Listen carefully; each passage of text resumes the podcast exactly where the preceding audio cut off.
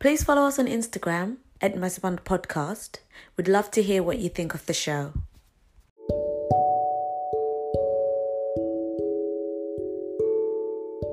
Yeah, welcome to the process of creating. Thank you. Um, thank you for joining me today. My pleasure. Um, would you like to introduce yourself to? For...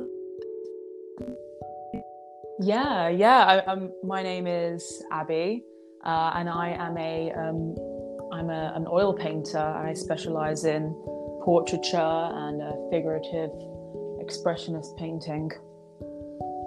Nice yeah, her work is amazing. Thank you. it, it, really is. Your work is unbelievable. like, and you use oil, which is like my ultimate want, but I'm scared and I'm not capable. So I'm really excited to hear about how you started and everything else. Great.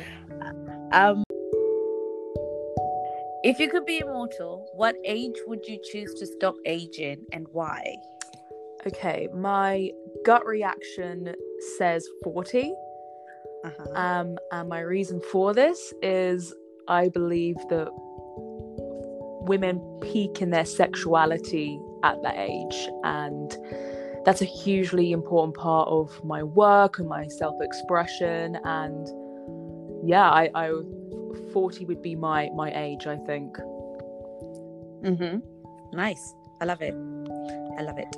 Um, so in talking about your your your work and your art and your creativity, you say you're an oil painter, yeah, and an expressionist. Yeah, yeah you, that's your that's your um uh chosen field. Yeah. Um, do you think your creativity is a case of putting your heart and soul um in it, even outside of your creativity, actually? Um, are you kind of a heart and soul, um, or, or are you methodical? You kind of plan everything out. You know when you're going to do everything. It's set. You've got a backup plan to your backup plan. Yeah. A plan A to Z. Right. If anything goes wrong, or are you more like a free, free thinker, free free painter, free creative? Whatever comes comes, and you honor that type creatives? Where do you fall? It this is a really good question, and uh, yeah, you know, it's it's kind of a, a there has to be a kind of a balance for me because I, I need when I what I paint with what I paint I need to express myself and uh, I'm always having new experiences I'm always feeling inspired by different things different people and I, I need to express that. Um, mm-hmm. But because of my classical fine art training and that that background that I have, there is kind of this process of okay, well, if this is what I want to paint, if this is what mm-hmm. inspires mm-hmm. me, how am I going to make that happen?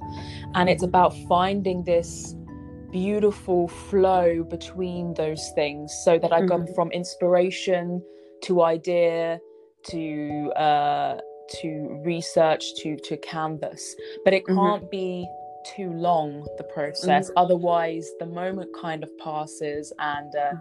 the purity of the expression um, diminishes really mm-hmm. so i've had to go through this personal journey mm-hmm. of finding how I can, you know, let go and yeah. trust in the training that I've had that uh if I do just go straight to the canvas, that the, the training will come in, the, mm-hmm. the, technical advancements will come in without me needing to consciously try. But for a very long time, for years and years, it was mm-hmm. somewhat forced, the process. Um, and I mm-hmm. couldn't let go. I had to sort of uh, research how to, you know, the anatomy of the chin in this particular mm-hmm. angle, for example, mm-hmm. which was mm-hmm. a very uh, uncomfortable and slow process, but I needed to do it to, understand. And I think that's the sacrifice uh, yeah. you make in trying to be really good at what you do. Yeah, yeah. You you got you got to put in the work, and, and that's, exactly. That's the, bit, exactly. that's the bit that puts a lot of people off. I think, especially in the classical fine arts. It's the the slow progress to then getting to the point where it's like you know you can do it with your eyes closed. Absolutely. Type situation. Okay, so talking about like your technical training and um and all of that. Did you always want to be um, an oil painter and specifically an expression an expressionist uh, painter? Yes, actually, the, the the simple answer to that is yes. When when I was uh, five years old, my mm-hmm. my dad he used to uh, play us me and my my siblings mm-hmm. lots of different kinds of movies. I get a lot of inspiration from movies, and mm-hmm. he played us this four part series, three three or four part series, really mm-hmm. old. Not many people have heard of it, called Mistral's Daughter, okay. and it was all about a up and coming Parisian artist, mm-hmm. Mm-hmm. and it follows his life, uh, sort of. He struggles in the beginning and he eventually mm-hmm. becomes incredibly famous and there's lots of scenes of him you know of him trying to find his muse. Um, mm-hmm.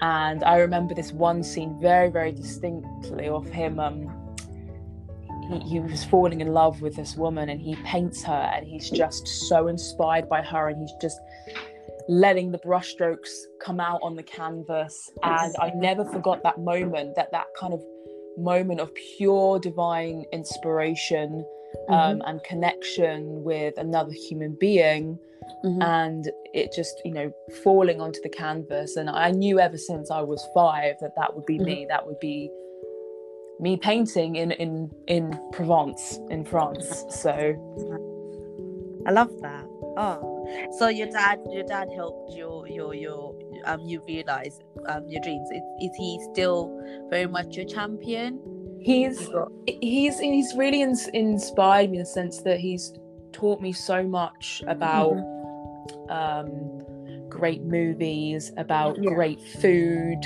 great art. He uh, he was always painting. Uh, actually, mm-hmm. he painted himself, not himself, but he was he did painting as a hobby when I was younger, mm-hmm. and mm-hmm. I um, I found that very inspiring. Um, but he was also a mathematician, so this this kind of ah. juxtaposition between expression and painting, but mm-hmm. also um, uh, kind of a mathematical thinking and mm-hmm, mm-hmm. the the rational side of of of uh, humanity. I, I mm-hmm. deeply intrigued me and inspired me. Mm-hmm, mm-hmm. Nice, I like that. Um, well, we thank your dad because, yeah, like I said, your work is amazing. I looked at it like when I was looking at, um, at different profiles, and I was just like, okay, I want, I want, I want to message these people and see if they would come on. I saw your work, and I was like, if she says yes, I'll be like, I'm nervous to talk to you because you're so good, oh. and I don't want to say anything that's gonna. I'm like, oh, oh, Gretz, like, don't, oh, don't, don't, stick to what you know. No, thank learn. you so much for asking me. Really, it's my all my pleasure. yeah. Okay. So yeah. I'm sorry for the nerves and the weird, like, yeah, I'm, I'm probably gonna say something super stupid. So no, me too. Me. I will. I know I will. oh, right. So, um, when we're talking about you actually going um do your your your process of your um painting, you know, like how certain people have like a tick sheet. Yeah. Um, I know you said that you are trained, so you you you you're trained in the um classical fine arts. Yeah. Um, how do you start? What's the first thing um, you would say Abi, the artist, does? Does um, do you start with your research first, or are you a case of you go and you find your paints, or you you immerse yourself with where whomever or whatever is your muse for that piece? Yeah, uh, th- uh, th- again, it's a really great question, and this is so unique to every single artist. Yeah, the work for me really begins at the point of meeting the model or whoever mm-hmm. wants who inspires me. Mm-hmm. Um, if for whatever reason I can't paint them from life, mm-hmm. I'll spend some time connecting with them mm-hmm. and then I'll take a picture of them. Mm-hmm. And the I will go with my gut as to how will be best to photograph them. I also spent a lot of time studying photography so that I could capture my subjects properly. Mm-hmm. Um, so depending on what kind of connection I have with the model or the, Mhm. the person in front of me, I will light them in a certain way, whether that's through natural lighting, Mhm. whether that's through you know using light boxes, Rembrandt lighting, or maybe a strong light light or a soft light. Mhm. Um, I'll capture them in a photograph. I have a, a background in fashion design as well, so sometimes I'll include fashion or costume or something they're wearing. Mhm. Um, and once I have the the image, Mhm. as as for the actual starting the painting, what I've started doing more recently is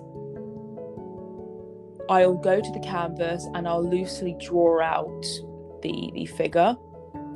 I'll I'll plot in the main features, the face, the hands, whatnot, and then I'll I'll literally just put the paint on my palette, and I I don't even I don't I try not to even pre-mix the colors. I try not to think at all. Actually, Mhm. that's the real art is not thinking at all, and I'll literally just go directly to the canvas and I'll start blot um painting on maybe the darkest areas, the most distinct areas, like the, the the shadows. Maybe there's a distinctive shadow on the arm. I'll put that in. Distinctive shadow on the face. I'll put that in using very loose, broad brush strokes. Um, and again, I just try to trust my gut that it knows how to interpret the colors appropriately Mhm. um, and that what will come out will be what's supposed to come out. But it is that it's that can be quite s- scary, to be honest. Mhm. Um, but so far, it seems to be working out pretty well. Yeah. Okay. So um I guess in what is expressionism in terms of art or in terms of fine art? Um, so this is a good question. How to define? Or shall we say what is your interpretation? I Because I mean think anybody can Google, but what's Abi's interpretation of it? you know i i'm gonna i'm gonna change this to impressionism i know i said Okay. expressionism and Yeah. but i'm gonna change it to impressionism which was um it was an era um of painting in like the 1900s Mhm. where artists would try and capture the moment quite quickly Mhm. um, and historically, it's a very interesting era because at this point, the the painting tube had been invented, Mhm. which might not sound like a lot to most people, but it radically changed the world of of art in the sense that all of a sudden artists were able to leave their studio and travel with their paints and they were Mhm. going outside they were painting you know the the park during the day they were Mhm. painting children you know r- running round the streets Mhm. and whatnot and because of the nature of of uh you know traveling with your paints and canvas they had to capture it in the day in that moment. They couldn't you know wait around and then hope that the scene will be exactly the same the next day. No they had to capture it in 45 minutes. So it created this style of um, work which was very fast very fluid. Often um, it's about interpreting light as well. Mhm. and uh, that that's something I strongly relate to in my work. I try to capture the um, the the the moment of the, the the connection that I have with the model quite quickly with very quick brushstrokes with the odd bit of detail. Um, and I am an I'm an expressionist in some senses as well because I my my true art is in cap is capturing um, someone's expression. Uh, Mhm. Maybe that's a bit of a literal interpretation of the yeah. of that movement, but it's it's always kind of been a, a natural gift of mine that I try to stay true to because it's something that's been brought up quite a lot by various people who I whose opinion really matters to me Mhm. that I I'm able to capture um, someone's expression um, in their face really Mhm. really well. Okay. Right. that, that I like that. I like what you said. Um, you tried to um capture the expression of somebody. Yeah. I um when I did my my stint of trying to be an artist way back way back when when dinosaurs roamed the earth. Um, oh, hello. Oh, I'm here. I'm here. Yeah. um, I I um I used to love eyes, and I was always drawn to artists that that, that could capture like every emotion in the eye. Right. So yeah, um, especially the impressionistic um, movement. That for me, yeah, I love that. Great. I also, I also like like cubism. But Yeah. yeah, that, that's when I'm going through my crazy phase. Um, I did, so I didn't know that you did art as well. yeah, I, I, I, I've tried. I'm, I'm a jack of all trades and master of none. I like to call myself. I've tried it all. Tried painting. Um, I really loved it, but I stopped. Um, because like yourself, my dad used to um encourage me, and then he passed away, and that kind of went with him. I'm so sorry I'm- to hear that. I'm really Yeah. sorry. I'm trying to get back into it just to honor him, but you know, when you stop for so long, it's kind of hard to get back into that. But yeah, we'll see. Uh, hopefully, I'll get to your level. You absolutely should get back into it. It's obviously something that's, you know, within you. Yeah, yeah, but I went into fashion, so I kind of did. I did the opposite. I rather than go back into, I, I diverted to fashion. But yeah, from time to time, Great. I, I do dabble. Um, Great. so talking about like inspirations and influences and stuff like that. Um, you spoke about how you um go to your to photo photography, um, and you you you use your fashion background as well. Um, what other um designers or painters or um photographers do you also gain inspiration from? Do you watch out for? Um, yeah. Uh, so Alexander McQueen has been a huge influence on my work. Mhm. Uh, I I first discovered him in a fashion book that my mum bought me when I was like 13, 12 or 13. And he really is, for anyone who doesn't know, he is the the creme de la creme of fashion designers. Sadly, he passed away Yeah. a few years ago, but uh, he's a, a fine artist in his own right. Um, and he was very interested in exploring uh, womanhood and, and um, he, he wanted to make women strong by what they wore. And he had this background of tailoring. That's how he started out in fashion.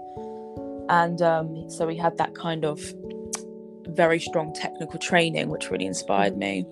Mhm. I, I, I just I, I worked for him a few years ago as the creative assistant. I had a spent had the privilege of spending time in his library with his personal Ah. books, um, and I just he, Alexander McQueen changed my life. I mean, I just everything about him just Yeah.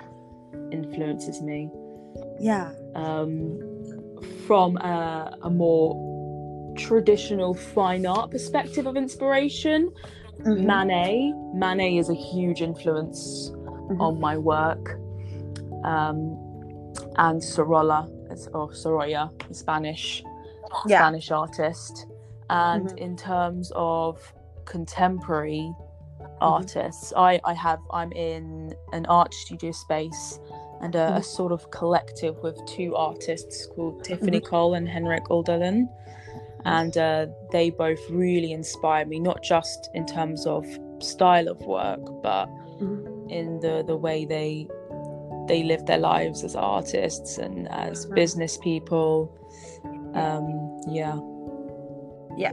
Do you think it, it's it, it's um important for creatives and most specifically artists to be surrounded by other artists, or is it a case of you know you can very easily slip into painting like somebody else with and lose your artistic identity if you're constantly how do you balance it? You, yeah you know what? This was something i was nervous about moving into a like a professional studio setup with other mm. artists. I was thinking is my work going to somehow blend with with theirs um and that's not actually what i've experienced at all surprisingly if anything it's kind of the opposite i found myself Mhm. as an artist Um, and, and for me personally, being surrounded by artists has been hugely important, hugely important. Mhm. Um, and I, I highly recommend that people do it. The other artists Yeah. do that. Yeah. Um, what does your art say about you as a creative? And could we say, or would we say, the artist Abi and the person Abi are one in the same? Mm. Or are you two separate entities and you kind of slip into the shoes of um, oil painter Abi and you know, you take them off at the end of the day and you're, you know, regular you? Yeah. Not that you're regular. Oh gosh, that's so that's so rude. You're not regular. well, you know, I, I used I used to be very separate from my artwork, and I think that was because I didn't really know myself. And then uh, a year ago or so, when I was doing my second solo show, I I was introduced to an artist by my manager.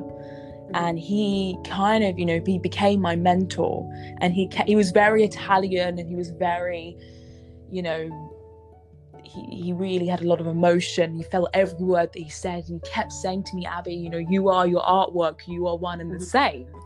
And I Mhm. thought about it for so long. What does that mean? You know, and maybe I'm more like, maybe I'm more entwined with my artwork than I realized. And I, Mhm. it's something I've been exploring ever since. And now I can definitely say that I am one with my work. Um, Mhm. It's definitely an extension of my own mind and psychology and it's Mhm. it's an exploration of my mind sometimes i get surprised at what it is i'm exploring and sometimes we, we we we think and we think and about our lives and the things that happen to us but when you see it there in front of you visually it Mhm. takes it to a whole other other level of consciousness Mhm. Yeah. Um. So being at one with your work and your, and I, I, I presume sometimes, um, you have to collaborate. Um. Do you actually? Let, let, let me not presume. Do you actually collaborate? And how? How does um a fine art painter collaborate? Um. In in which ways do you kind Yeah. of take your your creativity into another um, person's creativity? And how do you still stick to being you without feeling like your art and you are being attacked or your toes have been stepped on? Um how how have you within finding yourselves and uh, finding yourself and then being one with your art and being so proud of your art and having such a confident creative identity how do you collaborate? How do you stay above water? Yeah in all those situations. Yeah. well you know it, for for all the artists out there who will hopefully be listening to this Mhm. it it's a very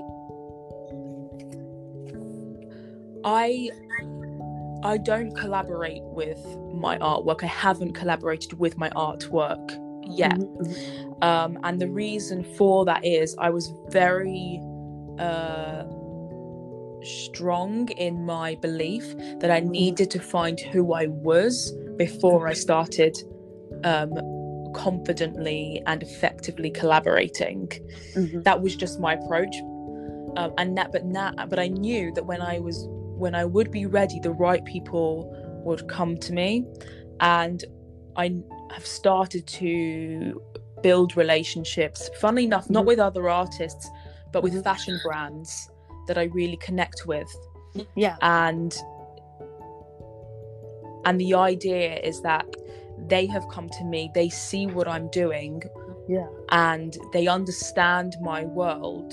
I Mhm. understand their world and our worlds will merge to create a third dimension rather Yeah. than their aesthetic, aesthetic drowning in my esthetic yeah. and feeling like i'm losing myself when i'm not for me that i wouldn't get anything from that Yeah. um yeah, that's that's my answer but for, for me at the moment it Mhm. i you know i i'm potentially going to be doing a collaboration with a with a fashion brand based in in india in, in Mhm. bombay um and uh what's amazing about this particular collaboration is what they want me to do is so in tune and in line with my vision as an artist.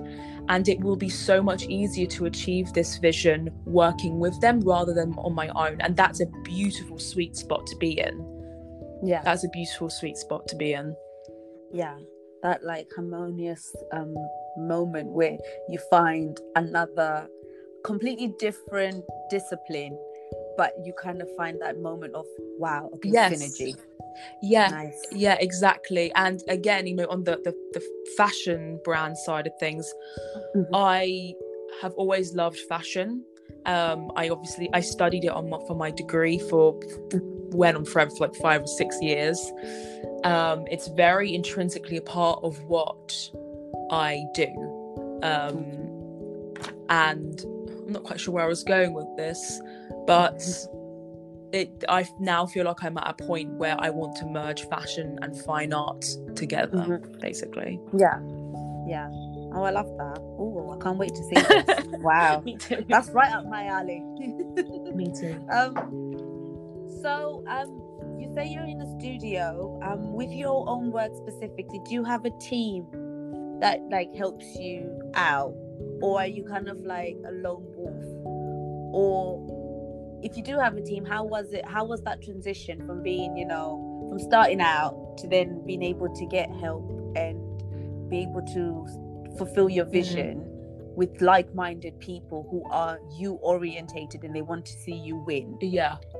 I, Yeah. I, I don't have a team at the moment that I work with. Um, Although I we our we might be getting an assistant for our studio space to help us uh, with the studio. I've had a few people contact me recently about um, art assistants, looking for those positions. Um, but it's it's not something I have right now, but po- possibly in the future, depending on how uh, extreme my work goes, because I Mhm. might start going really large scale. But we'll, we'll see. We'll see about that. you see yeah oh that's cool though. Ooh, leveling up. Nice i love it. Listen i'm all about getting an assistant because this world of creativity with social media exactly literally literally. I told i was telling my my my best friend i was like yeah we're thinking about getting an assistant for the studio and i, I had someone contact me recently about uh, doing it uh, but i don't know what you know we'd get them to do and he was like abi get them to help with social media and the marketing i was like yes yes, I feel like social from time to time it's fun. Like when I get like the right kind of like combination going and like um the words are flowing out, it's fun.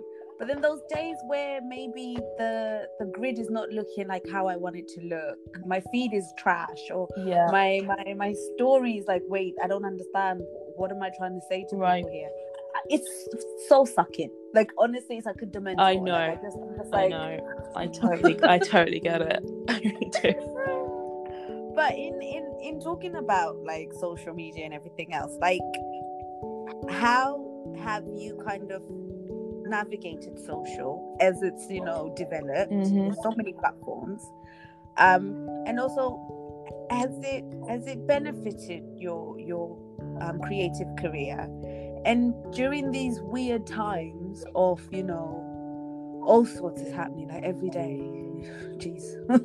Like you know Yeah. pandemic basically feeling like the world is ending. Um, and then every day it's like a new thing online that's just forced upon you to kind of you have to watch it or you have to read it. Even if you don't want to you, you yeah it's there how as a creative person how have you navigated all of that? And how do you kind of keep yourself sane? How do you how and how do you kind of fend off the naysayers online? Because you know everybody's a critic. Yeah. Yeah. Th- th- you know, you know i i started really taking social media seriously not that long ago beginning of mm-hmm. lockdown about march mm-hmm. time because my my current studio mate tiffany cole she's really big on instagram and a Mhm. while back she said to me abi you've really gotta get on instagram um and weirdly i was so kind of resistant to it for so long Mm-hmm. and the moment I made that decision to just go for it, I got to tell you, it's it's really changed everything for me. Mm-hmm. Mainly because it's given me a chance to consolidate my identity as an Mhm. artist Mm-hmm. um, and to really consider my branding um, of my character, the branding of what I want to say, and how that feeds into my artwork and how it, it's all kind of one loop. Mhm. Um, in terms of how that's manifested uh, materially, um, I mean, my following is not massive yet. I mean, it's growing rapidly, but it's not massive yet. But even now, I have sold loads of work through Instagram. Congratulations. Thank you, thank you. Um, and um, you know, I've I've built, I've I've been in, I'm in conversation with Mhm. certain companies about you know collaborations and. Uh, um, s- staying in a you know chateau in France, and I'll paint the chateau, and you know all random stuff like that. Um, And you know, in, in terms of of of this in relation to the pandemic, Mhm. um, the way I've kind of tried to look at it is people have been trapped in their homes. Um, people, a lot of people who are used to going out to um, the office, you know, mingling and socializing with people in, in their office, and all of a sudden they're at home. They don't they don't necessarily have uh, hobbies. I mean, they might have hobbies, but they they um they, they're just not used to it. They're not used to having to be at home and to entertain themselves and to find and and to find uh, satisfaction with with not being in the outside world. And I've tried to take the opportunity to express to these people what what my life is like and what uh, and inspiration and and uh, poetry and and painting and the process of painting and Mhm. um, I think people on my Instagram have, have just enjoyed it. They've just enjoyed seeing that. I've just, that's how I've tried to look at it. Or maybe they don't Mhm. enjoy it. I don't know, but then they can unfollow me. No, they enjoy it. It's good. If they don't, send them my way. I'll, I'll, You'll I'll be your professional troll. I like. I went through a phase where I was just like trolling everybody. Like I would find an artist and I would like, like, why are you saying that? And I would troll the person who's trolling. really, I love that. Yeah. we need to plug Look- you.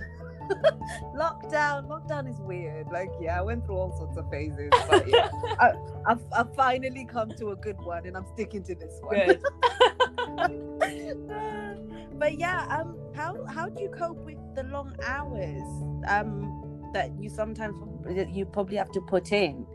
Like, is is it a case of because you enjoy it so much and it's something that you've always wanted to do, you kind of don't you don't think about it as Yeah, yeah. Well, you know that. Are you still there? yeah. Oh, okay, good. Uh, suddenly went quiet. I was like, "Whoa." um, so, so for my whole life, art has just been blended into my world, and and for for you know the past ten years or so of me studying fashion, studying art, I've had to use every single minute of my life, spare minute of my life to study, to research. Mhm. I've only realized this recently how much of my life I've dedicated to trying to get somewhere with my career because I, I moved into this studio setup with these other artists and um, you know we're all full time with work and for the first time in my, my life i'm going to the studio every day as if i'm going to the office Mhm.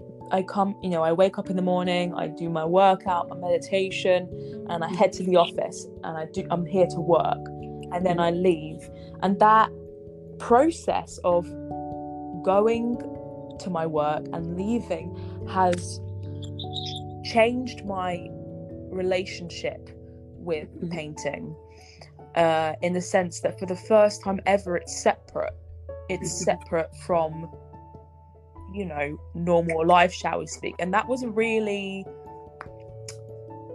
uh what's the word when it just take it, it shook me a little bit um, because i had to learn to re-navigate to, to, to find my identity uh, outside of of my work.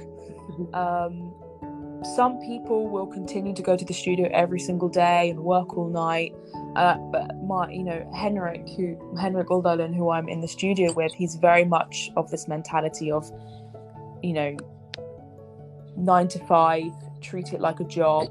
Weekends you don't come in, and I'm trying, I'm trying to do that because I think I am much more productive when I'm in here in controlled hours. Um, but when I was studying on my degree in fashion, it was like seven days a week 12 13 hour days I mean it's ridiculous. It's really ridiculous. I don't know how productive we are in, in, you know spending all that time on our work. So but yeah. having said that you know I'm sure that when I'm coming up to my my next show I'll probably go back to working long hours leading up to it. Yeah. Yeah. You have to you have to put in the hours to make it work. I I don't know how yeah my th- those degree hours I, I, remember when they when i first when i went into first year of fashion and they said minimum 35 hours teaching. I was like okay i could do that. And they're like you have to then put in extra hours yourself. I was like wait what? Um i enjoyed pattern cutting. Yeah.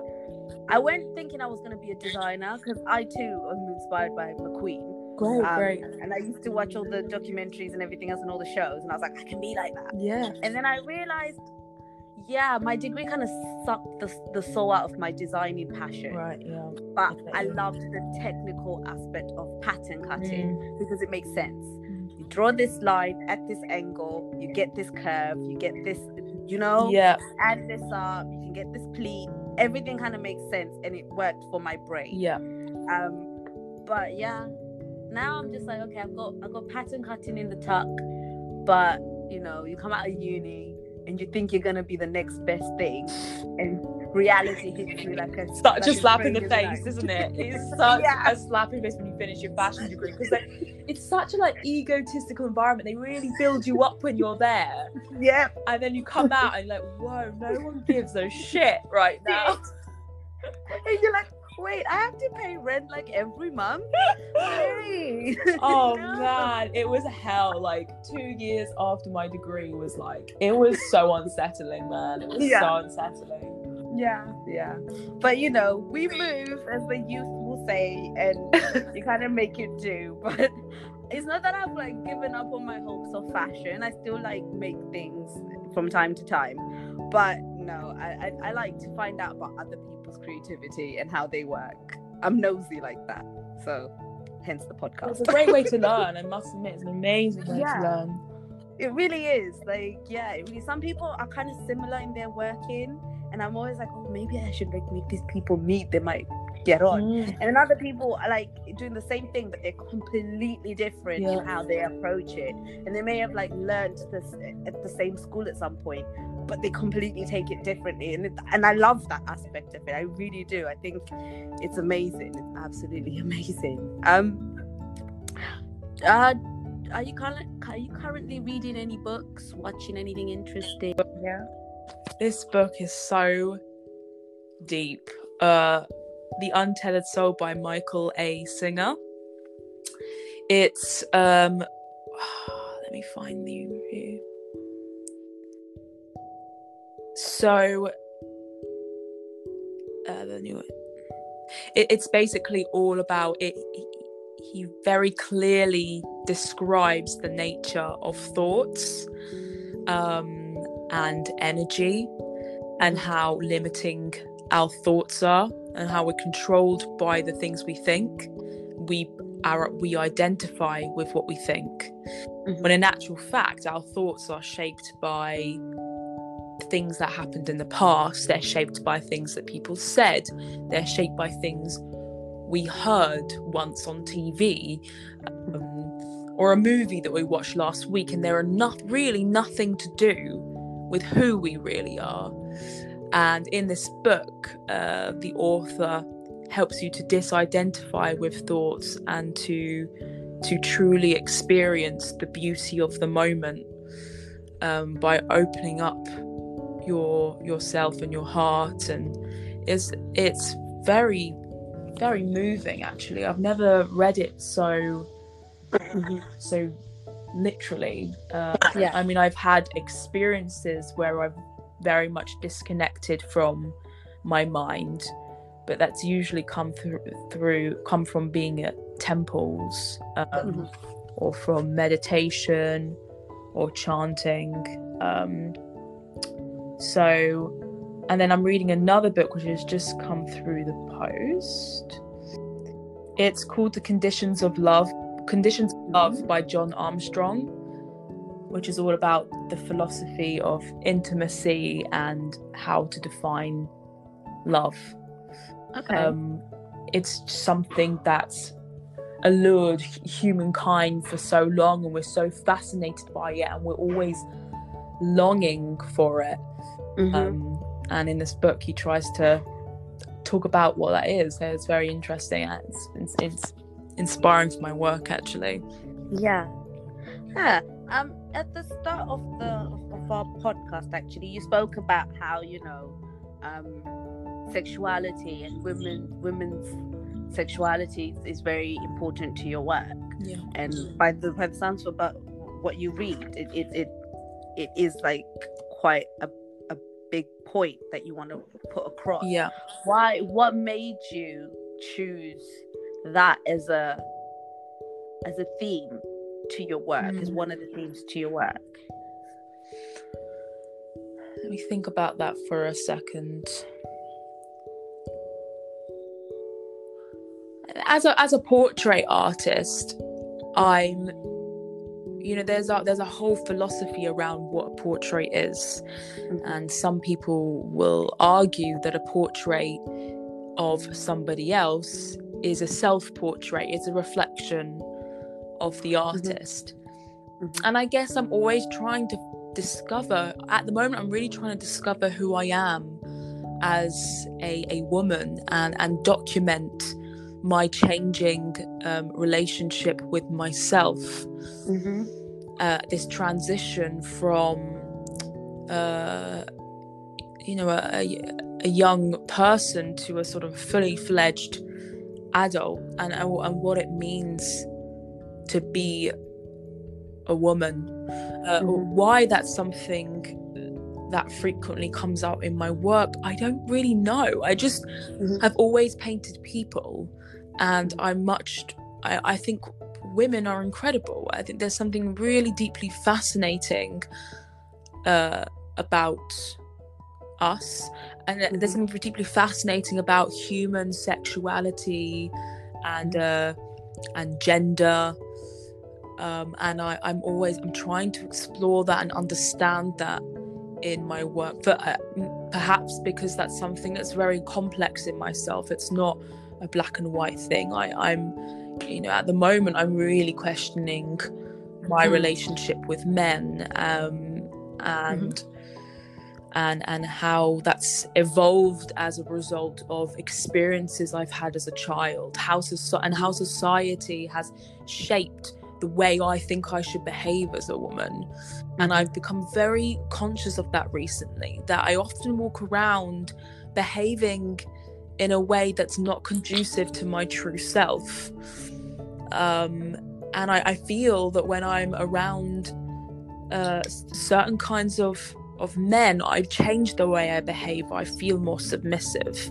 I feel uh, uh, less in line with with me. I feel like I'm here t- all uh, all of a sudden to serve them, and uh, there's this kind of immediate objectivity um, in in the dynamic of the relationship that's it's not consciously done. I never did it on purpose, but I think a lot of women do it unconsciously, and I'm trying to step away from that and ask myself, who am I really? Mhm. um, when I'm not um, aligning myself to these, un- you know, the, these these unwritten rules that society has created. Okay, that's that's a that's a very good question. I've never really thought of how one behaves um unconsciously like the unconscious bias of of sexual behavior. Right. Um yeah it, it's not something because you know it's just a natural thing. You kind of fall into step yes. of, of the feminine role whatever the culture you you you you come from defines the feminine role.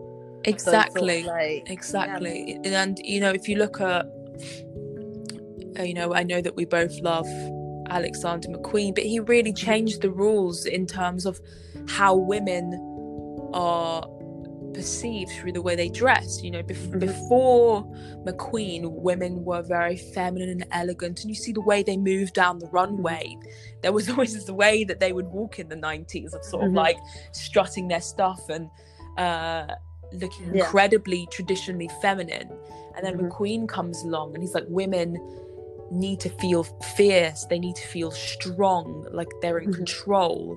He changed the the silhouette he changed the way that they walked the way their their makeup was worn. And there was almost something kind of scary about Mhm. the the the models that he dressed his clothes in. Or at least um from a societal perspective they're perceived as scary. But i think he really changed was wanted to redefine what it means to be a woman Mhm, mhm. yeah and uh, yeah I, I hello hi hi yeah I I I I I, I believe I, I believe that too, and I agree. Um, what would be your one if you had to pick the one um, McQueen show that he ever did? Which one would you have to pick? I think it's going to be spring summer 2010. Mm-hmm. Let me just double check that. It's the one I'm talking about. Yeah, so Alexander McQueen spring summer 2010. It's a it's a it's I mean it's by far his best show. It's, the last one that he actually Yeah, worked on, right? Yeah. Oh my god. Yeah. it's it's it's a tragic show because I Mhm. think some in some ways look from I've studied him exten- extensively Mhm. and um I went to a course at the I think it was the Victoria and Albert Museum Mhm. which was run over spread over a few days where they brought all the people that worked with him and he had a massive team but all Mhm. worked with him um, and interviewed them Mhm. was the models, the you know the jewelry designers, his assistants, Mhm. and um, but it, was by far his best show, and I think he knew somehow that it was going to be his last. But it was incredibly a- accomplished. Um, The the the prints were phenomenal. Uh, the, the range, the, the, range of garments was phenomenal. The story behind the collection was phenomenal. This idea of sort of women sort of living this this um, other reality when uh, you know they've sort of come up from the sea after millions of years of being extinct, and so McQueen at his at his best, and you know, and, and it also still had his his true self in there with this this camera thing that he did. You know, having the the the like the cameras Mm. changing angles and it was very disorientating Mm. um it, it was it was absolutely a genius and from a, from a like a business perspective as well it was a very commercially viable Mm. collection too the the other alexander mcqueen collection which i love which oh what was it is it 2008 um 2003 no. Can't remember. Anyway yeah we'll just Yeah. 2010 2010 um i remember i went to the savage beauty um exhibition. Oh yeah. And um I, rem- you know like how you you'd go through the room with the hologram? And then Oh, yeah. you'd have you looked up and you saw all the the, the weird um sea looking things. Yeah and then you move through you like you go through the um the the, the oriental inspired but it's like oriental meets american and then you've got the room with all the accessories yeah oh and then you've got the dress. Um, from I can't remember the the which collection that was, but the with the spray where he spray painted the dress. Yes, yeah. And when you find out how he even came up with that dress, it's like wild. But um, I remember standing in the middle and like there's all these people like walking around, and obviously maybe some of them had been there like a few times, whatever. But this is my first time seeing it. Um, my first time actually experiencing McQueen like he passed by them, but like his work in the flesh. And I just started crying. Yeah. Me too.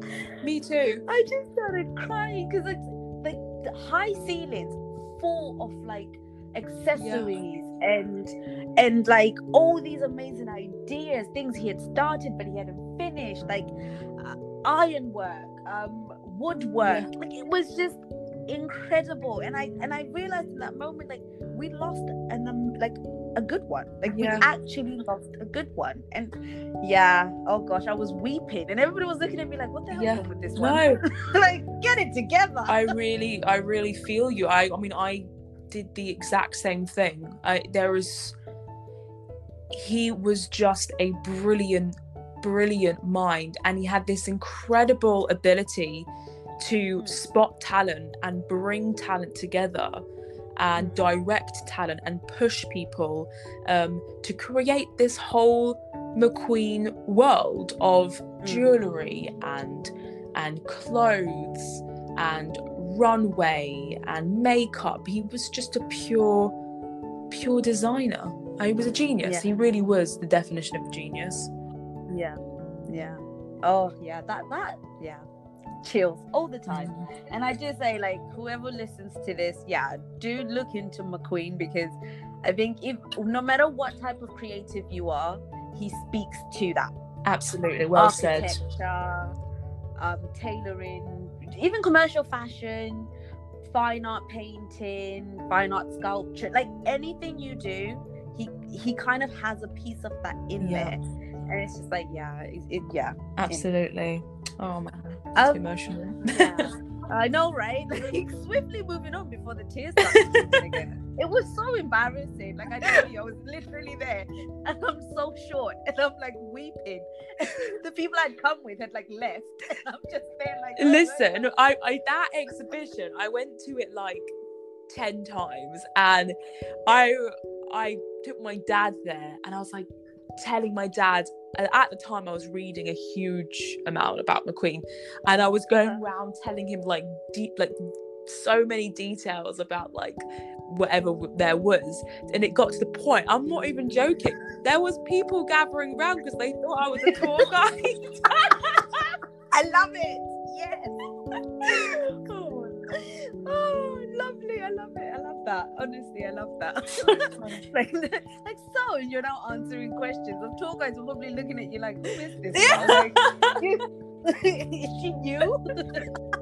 Oh, but like talking about like you know um moving on. Mistakes. What creative mistakes have you kind of done that now with hindsight and the and the abilities that you've you've been able to kind of um, develop you can spot before it even happens? Um, and if there's somebody who's listening or you meet somebody and they're looking to kind of go down the path that you have what would you what would be the one piece of advice you'd give them about you know cultivating their skills and carrying on keeping calm and carrying on? I think the one thing that makes me uh, that's really served me well um, so far in my artistic career is I mm-hmm. I haven't waited for the right moment to uh, put my work out there, mm-hmm. um, which took some doing, I must admit. I mean, there was for a long time where I was like, I'm definitely not ready to start putting my work out there. I'm definitely not. Mm-hmm. And then I don't quite know what happened. I just thought, you know what, there is never a good time. Um, mm-hmm. there is never a good time to do your first show. And I just did it. I just went for it in whatever situation I found myself in. With uh, I just booked in my first solo show. I didn't. I didn't Yeah. wait for a gallery to come along and pick me up. I, I was not Mhm. disillusioned by that idea that you know Mhm. someone's gonna see me sketching in a cafe and then you know turn me into you know the next Damien Hirst the next day. I have been had very much had that attitude of if I want something, I will make it happen, and I will not wait for anyone else to give me permission to do so. And that's v- something that's very kind of intrinsically a part of my nature, and Mhm. I really feel like it served me well. Um, I know that maybe there are some people who come out of fine arts school who would say, no, no, no, you know, I'll wait for a gallery to pick me up, then I'll be ready to put my work out there. But Mhm. I, I, that's just not been my path. Um, Mhm. And as a result, I've kind of built this network around me of people who kind of believe in me, who they, they, they Mhm. believe in me, and they, um, I, I've I've trained them into think into res, into respecting me for my practice. I love that. Not, I'm not, you know, I'm, there's there's a million other artists out there who are ten times more skilled than I am. But one thing I would say to you know emerging artists out there or people who are thinking of taking their their hobby practice into a more professional practice is you Mhm. have to take responsibility for you, the your belief as an artist. There is no such thing as a good bad artist. You decide whether you're going to be a, a great prolific artist. And if you believe it other people will too. If you believe that Mhm. your painting is worth trading for a box of chocolates or 10,000 pounds that's up Mhm. to you. But no one can do that for you and no one's going to come along and throw money at you. You have to say you have to set those prices you have to go out there and make it happen and tell people that you are an artist and have that kind of confidence and self-belief and i i i did that for a long time before i truly believed it actually Mm-hmm. Yeah. Okay. Yeah. Believe in yourself, and it will. It will. Everything else will kind of Essentially, slightly yeah, start to fall yeah, exactly Yeah. Nice. Um, do you listen to music when you're creating? Do you have like a playlist on Spotify or Apple or whatever i else is good for you? i'm a huge fan of Rhye Mm-hmm. Uh, oh, I love Rhye so much. I'm probably annoying my studio mates because I always play it. Um, but Rhye, I'm a big fan of. I love listening to classical music when I paint, but not like you know you get classical music which is quite aggressive. yeah. I don't like that. I like Yeah. I like you know nocturnes and to be quite slow and gentle. Um, Yeah. Anything that's really gonna get me into that kind of that gap, i would say? Um, what else? But yeah, I often I've been listening to my studio make Henrik's playlist, really good and. I don't know where it Is Is there a song on there that, like, when it comes on, you're like, Henrik, wheelie that, please. Replay, please. I just uh I've got a song like that at the moment and it's called Nude by Radiohead. A Rhye called Patience. And it always reminds me of my when I had my second solo show. yeah. It's just it's so beautiful. I just think it's such a beautiful song. It moves me every time I hear it. Oh. Do you have one song that you listen to? Okay, so you put it onto your playlist, or you it's always on somebody else's playlist. You kind of you like the artist, but really and truly, the song jars the soul from time to time, and you're like, please skip Oh. it.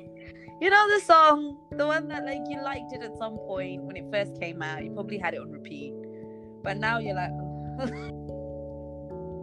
I love Lauryn Hill. So Yeah.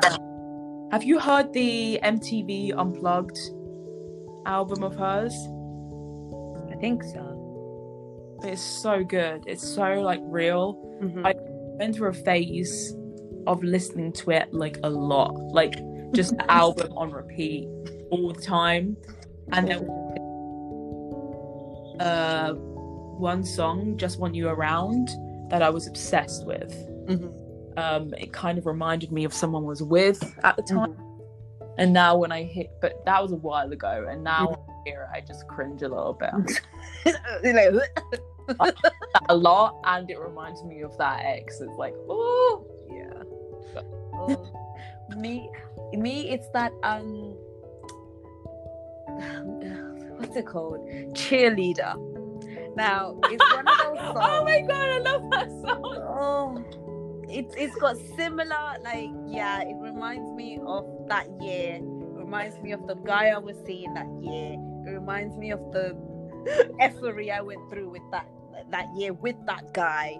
And I'm just every time somebody plays it, I'm like, listen, I'm about to go ham. It off. And also, let's that song, you know. Was it? I- The thing is, I loved the song at the time. I enjoyed it, but I also part of me cringed at the fact that I liked it. It's like, do I exactly. really? Yeah. It's a Fucking guilty pleasure. Anyway, Yeah. That is exactly it. dark, dark times. um, have you received? Yeah, yeah. Oh God, no. See, even thinking about it, I'm like going back to that spot. like I'm like, we, we won't talk about it anymore. It's done. That- that- we, you knew better. Okay, you knew better. You should have done better. Why? and I used to dance like crazy to the hey Jesus. Anyway, nah. Do you remember that? Okay, okay. Oh God. Oh, I remember when I heard it. I remember what I was wearing. No, no, no, no, no, no, no, no, no, no, no. The only good thing is I was skinny. oh, that's the that's the only know good thing. So I looked cute with the weird dance moves I was doing to the song, but everything else, trash. Oh, it's brilliant. Oh, yeah. um, have you ever received any good advice in your creative field or even outside of your creative field that you've kind of held on to and you, you know, you you take you, you you've now used that as you know the motivation to carry on sometimes and it kind of shaped who you are as a creative Uh, I've I've had many of those moments Mm-hmm. before, actually. Um, I've had many of those moments before, and I remember it really like drastically shaping me, but I can't remember them. Hang on, let me. Mm. Again, I didn't prepare this one. I should have thought about this. I okay, I okay. This is gonna sound ridiculous because I can't actually remember what it said Mm-hmm. which is really annoying. But I remember being traveling through in through the states on my own when I was like 21, Mm-hmm. um, and I was in this really cool arty part of San Francisco. Mm-hmm. I was quite lost at the time. Mhm. I was quite lost. I didn't. I thought I, I think I knew I had maybe some kind of gift, but I didn't really know how to what to do with it Mm-hmm. and uh, I was just a bit lost. And I remember being in this really interesting bar and meeting this really cool guy. He was a poet, and he told me that he would he worked for Apple at the Apple store, Mhm. and he would commute like an hour and a half on the train every single day, like just one way. And on the journey there and back, he was writing poetry on the train Mm-hmm. and he he wrote something on a piece of paper Mm-hmm. I put it in my pocket and we really connected that night and he wrote something with his paper put it in my pocket and he said don't read it until later Oh my gosh. and I was like okay fine so I actually just forgot about it Mm-hmm. weirdly enough maybe I'd had a couple drinks or that I was on a bike ride like this this cheesy group bike ride thing Yeah. and we were going along the Golden Gate Bridge Mm-hmm. and we stopped right in the middle of the Golden Gate, the Golden Gate Bridge to you know look over the water and the the views of the city. Mm-hmm. And in that moment, you know, the, the wind in my hair and like just the views of the, America. I, I, I remember that I had this piece of paper in my pocket Mhm. and I pulled out this piece of paper and I read it and I just burst into tears. And I, I I can't remember exactly what it said, but it's incredibly poignant about something about life and following your heart and following your dreams no Mhm. matter what and just laughing your way through it. It was something along the lines of that yeah. and uh, it really changed my life. I remember that moment for some reason. It just really changed my life. I just thought I'm gonna have to follow my gut um, and my dreams and and go through the, the pain of not knowing what I want, not being sure, Mhm. not having enough money, you know. And I I, I did it. I just went through it.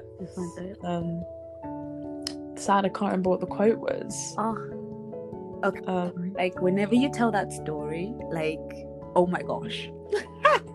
you need to like actually you don't even need to embellish, embellish it anymore. Like that is a movie. That is literally really, Yes, I love that.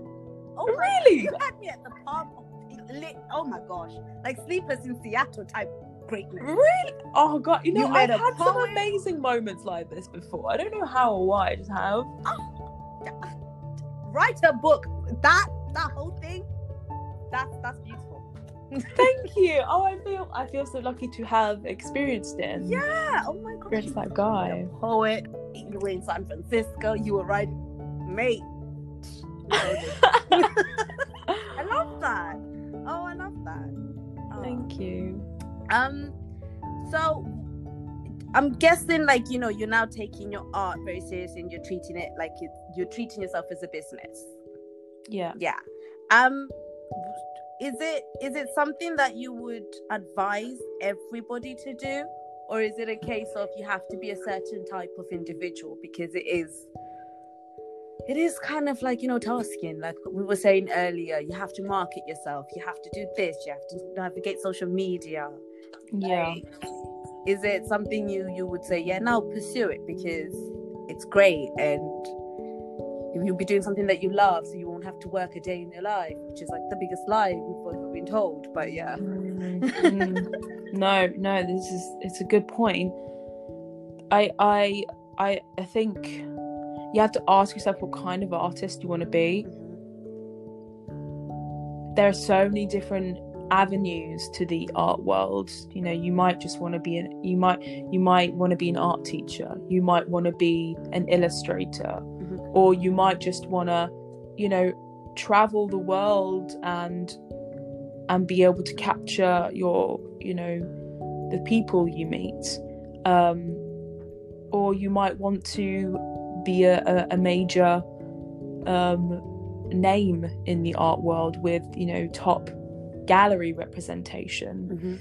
And yeah you you've got to find the best avenue to get there um and it may not be doing it the way i'm doing it. You know i'm um it, it's it, it's taken me a long time to get to the point where i can be a full time artist not just financially but also uh, in terms of the maturity of my mentality. A, a couple of years ago i would i wouldn't have been i wouldn't have known how to fill my day painting. I just I, I would have messed me up in my head if i had tried to do that.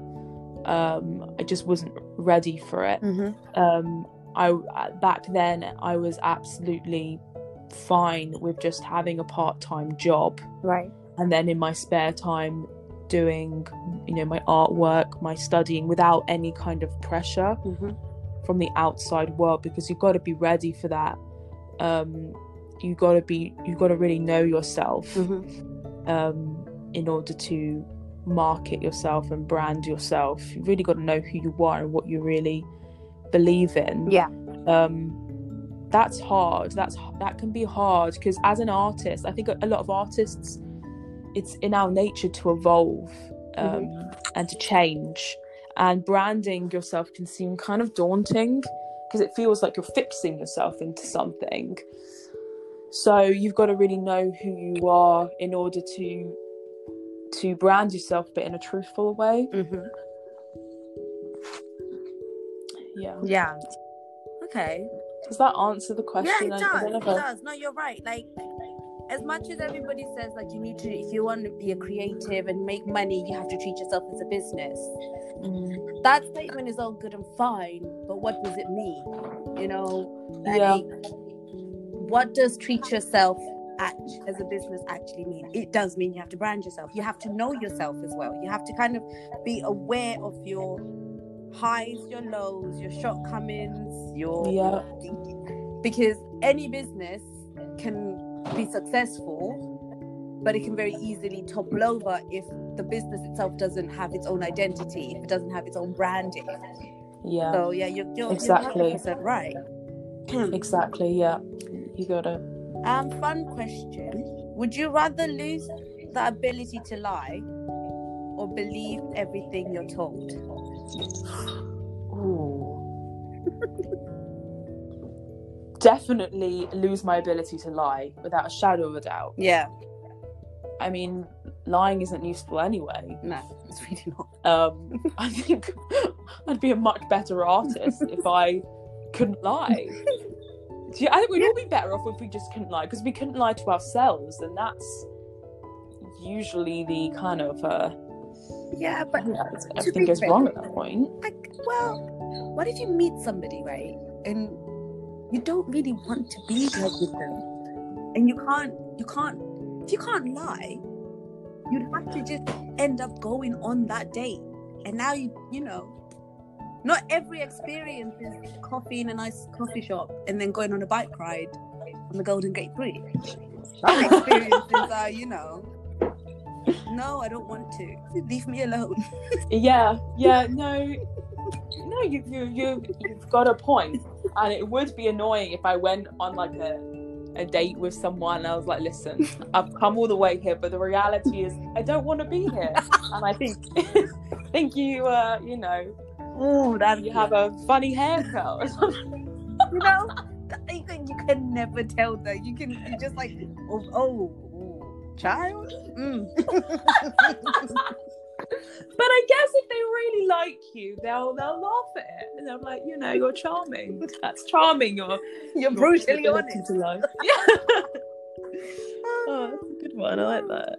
Um, if you could have dinner with three people, dead or alive, who would you have your dinner with, and um, what would you have for your main course? Uh, oh shit, I forgot to prepare this answer. Oh, I would love to meet Leonardo da Vinci. Mm-hmm.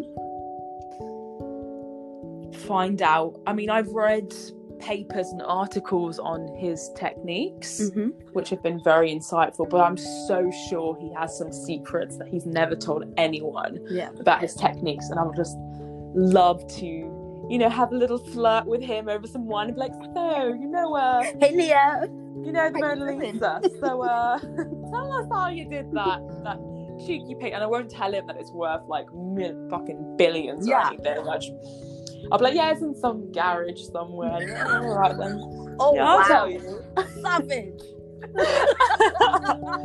I would definitely love to meet Leonardo da Vinci. Yeah. Um, I would love to meet Jesus Christ. Ooh. I would love to meet Jesus Christ. I think Jesus was from, you know, what I've read about him and what I've experienced. Uh huh. you know, in, with Jesus. Mm-hmm. I mean, I'm not. I wouldn't consider myself religious, Mhm. but I'm. I, I've. Uh, spiritual connection is just it's so important to my life and my work, Mm-hmm. and I have had some very profound, surprisingly. Pro- I mean, I'm Jew, born Jewish, Mm-hmm. so I've never really had a. I wasn't brought up to Christianity, Mm-hmm. and I have had some deeply profound experiences fairly recently Mm-hmm. Uh, whilst looking at Jesus on the cross. And in that moment, I had this connection with him, and I would love to experience him. Um, there was just something so real Mm-hmm. about Jesus. I think he's one of the few religious icons that I feel really accepts his humanity. Mhm. and it's in that acceptance of humanity that made him so godly. And i found that i find it really interesting. I would just love to i'd love to meet him and you know find out about his views on life and ho- hopefully in in a more modern english. Mm. Sometimes when i'm reading you know the uh, um various passages from the bible Mhm. it does need interpretation Yeah. um, Yeah. to say the least. Yeah. Um, so that would be the second person, and then the third person was, I feel like I need to pick a woman. As a feminist, I should probably pick a woman. So let me have a think about. Oh, you know what? I haven't got a woman to mind, which is really annoying. But I really would love to meet. I should say McQueen, but I don't think I would want to meet McQueen. Yeah. Sometimes don't meet your heroes. It's not every day meet your hero. Well, that's it. That's it. Uh, I'm not sure it would be a good idea. Salvador Dali would be a great person to meet, but actually probably really fucking annoying as well. Yeah. I reckon sitting at a dinner table with Salvador Dali would just be so annoying. Yeah. You'd be like, you'd probably do something like take my dinner and like throw it on the floor. Exactly. And it was embarrassing. You've got Jesus on one hand. You've got, you know, Leonardo um. I was about to say DiCaprio. oh, oh, you know what? I, would sit down with Leonardo DiCaprio. be As long as he'll kiss me at the end. Yeah, It's I'd like, sit on his lap. like, a chair, no honey. I'm sitting on your lap. That's but like you know, you got Salvador Dali like just doing some crazy stuff. It's like, oh, I'm so embarrassed. I'm so sorry, you guys. Salve, calm down. oh, that's brilliant. Uh, maybe a member of royalty, like Louis. The is it Louis the Sixteenth? Oh The yeah, guy, the guy from the pa- from the Palace of Versailles, yeah. who ruled France. Was it the palace? Was it was it Louis the Sixteenth or uh, Louis yeah, I the Sixth?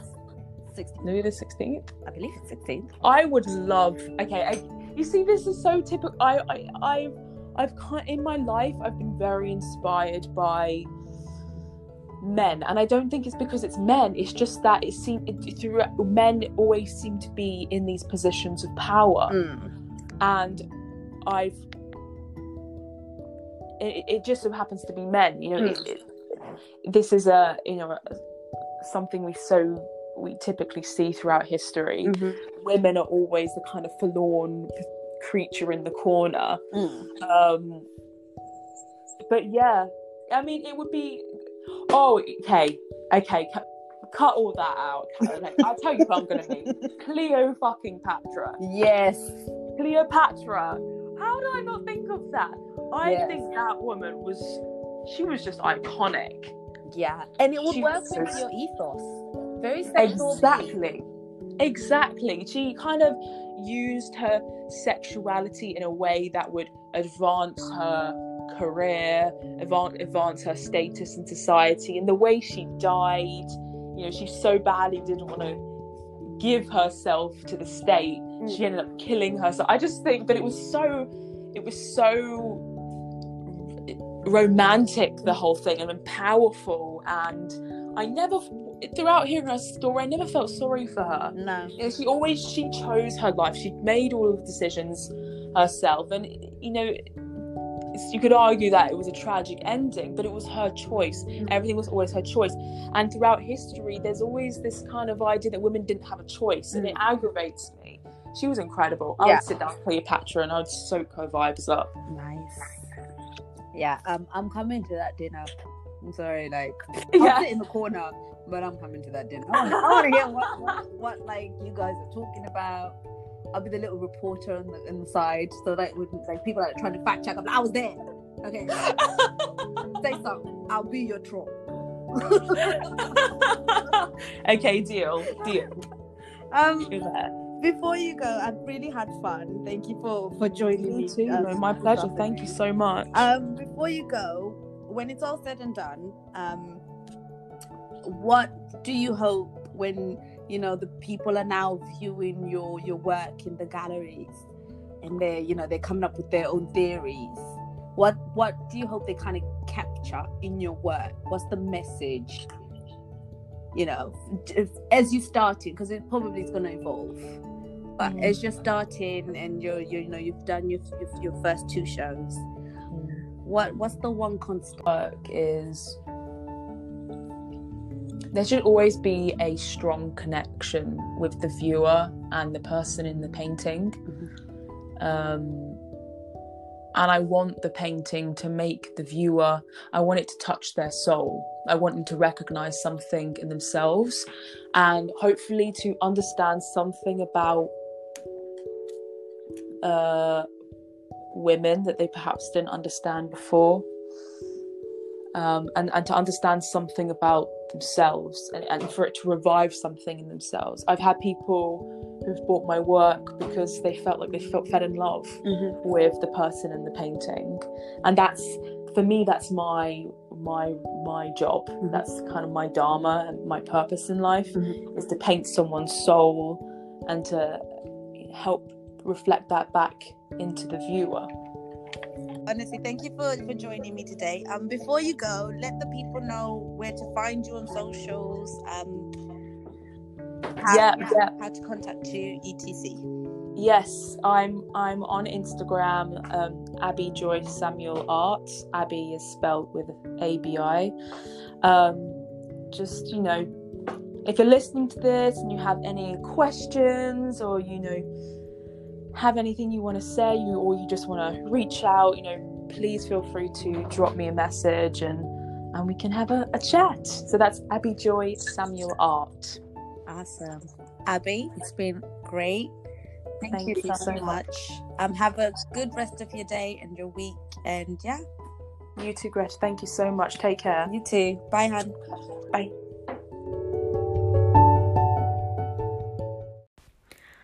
Please follow us on Instagram at Masaband Podcast. We'd love to hear what you think of the show.